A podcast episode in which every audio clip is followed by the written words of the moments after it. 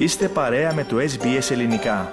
Βρείτε περισσότερες ενδιαφέρουσες ιστορίες στο ες μπι ες τελεία κομ τελεία έι γιου κάθετος Greek.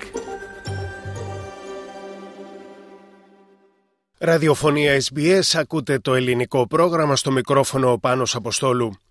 Πλούσια ήταν η ατζέντα των συνομιλιών του Έλληνα Πρωθυπουργού Κυριάκου Μητσοτάκη με τον Γερμανό Καγκελάριο Όλαφ Σόλτς στο Βερολίνο. Οι δύο ηγέτες αντάλλαξαν απόψεις για διεθνή και περιφερειακά ζητήματα, με αιχμή την κατάσταση στη Μέση Ανατολή, τις τελευταίες εξελίξεις στην Ουκρανία και την Ανατολική Μεσόγειο, καθώς και για το Κυπριακό. Ο Έλληνας Πρωθυπουργός ενημέρωσε επίσης για τις τελευταίες επαφές της ελληνικής πλευράς με την τουρκική. Χθες έγινε γνωστό πως στις επτά Δεκεμβρίου στην Αθήνα θα πραγματοποιηθεί το πέμπτο Ανώτατο Συμβούλιο Συνεργασίας Ελλάδας-Τουρκίας. Το Συμβούλιο θα πραγματοποιηθεί με την παρουσία του Τούρκου Προέδρου Ταγίπ Ερντογάν και θα έχει συνάντηση κορυφής με τον Κυριάκο Μητσοτάκη. Πρόκειται για τον τρίτο πυλώνα της προσπάθειας που γίνεται για τον ελληνοτουρκικό διάλογο. Στη θετική ατζέντα υπήρξε μέχρι στιγμής ο πολιτικός διάλογος, τα μέτρα οικοδόμησης εμπιστοσύνης και έπεται το Ανώτατο Συμβούλιο Συνεργασίας με αντιπροσωπεία υπουργών και από τις δύο κυβερνήσεις. Σχολιάζοντας από το Βερολίνο, ο κύριος Μητσοτάκης είπε τα εξής.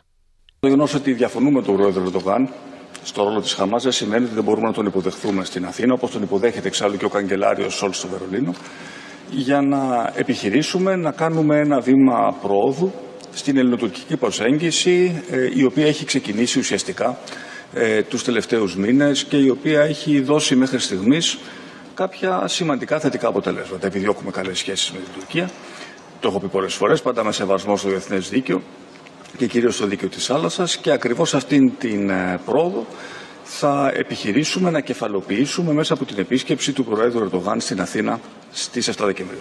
Αναφορικά με το μεταναστευτικό, ο κύριος Μητσοτάκης τόνισε πως είναι ένα ζήτημα ευρωπαϊκό που απαιτεί ευρωπαϊκή απάντηση. Ενώ συζητήθηκε μεταξύ άλλων και το θέμα των δευτερογενών ροών προς τη Γερμανία. Τους τελευταίους μήνες έχουμε κάνει και βήματα σε διμερές επίπεδο, ώστε να εντατικοποιήσουμε τη συνεργασία μας με τις τουρκικές αρχές για να περιορίσουμε στο βαθμό που αυτό είναι εφικτό τις βάρκες οι οποίες φεύγουν από τα τουρκικά παράλια. Αυτός είναι ο σκοπός μας.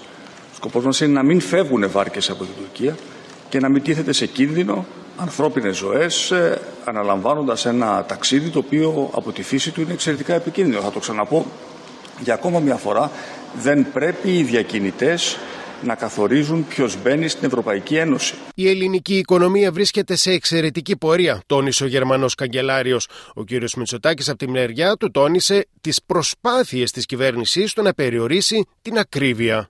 Από μαύρο πρόβατο στα χρόνια της κρίσης, διαθέτει πλέον μία από τις πιο σταθερές οικονομίες στην Ευρωζώνη, διατηρεί δυναμικούς ρυθμούς ανάπτυξης, περιορίζοντας την ανεργία, προσελκύει περισσότερες επενδύσεις από ποτέ, αυξάνει τις εξαγωγές, τη βιομηχανική παραγωγή, ενώ παράλληλα στηρίζει το διαθέσιμο εισόδημα των πολιτών, ακολουθώντας μία συνετή πολιτική που μας επιτρέπει να επιτυγχάνουμε διατηρήσιμα πρωτογενή πλεονάσματα. Από εκεί πέρα για τον πληθωρισμό να πω μόνο ότι αποτελεί κεντρική πολιτική προτεραιότητα της κυβέρνησης να κάνουμε ό,τι περνάει από το χέρι μας για να μειώσουμε την επιβάρυνση στα νοικοκυριά, κυρίως από τις τιμές των τροφίμων. Τέλος, στην χθεσινή συνάντησή του με τον Γερμανό Καγκελάριο, ο Έλληνας Πρωθυπουργός φέρεται να ζήτησε από τον Όλαφ Σόλτς να οθήσει πολιτικά τη δημιουργία ενός ηλεκτρικού ενεργειακού διαδρόμου που θα ξεκινάει από την Ελλάδα, θα διέρχεται από την Αδριατική και θα καταλήγει στη Γερμανία, αφού περάσει από τα εδάφη της Σλοβενίας και της Αυστρίας.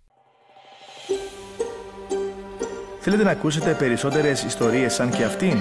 Ακούστε στο Apple Podcast, στο Google Podcast, στο Spotify ή οπουδήποτε ακούτε podcast.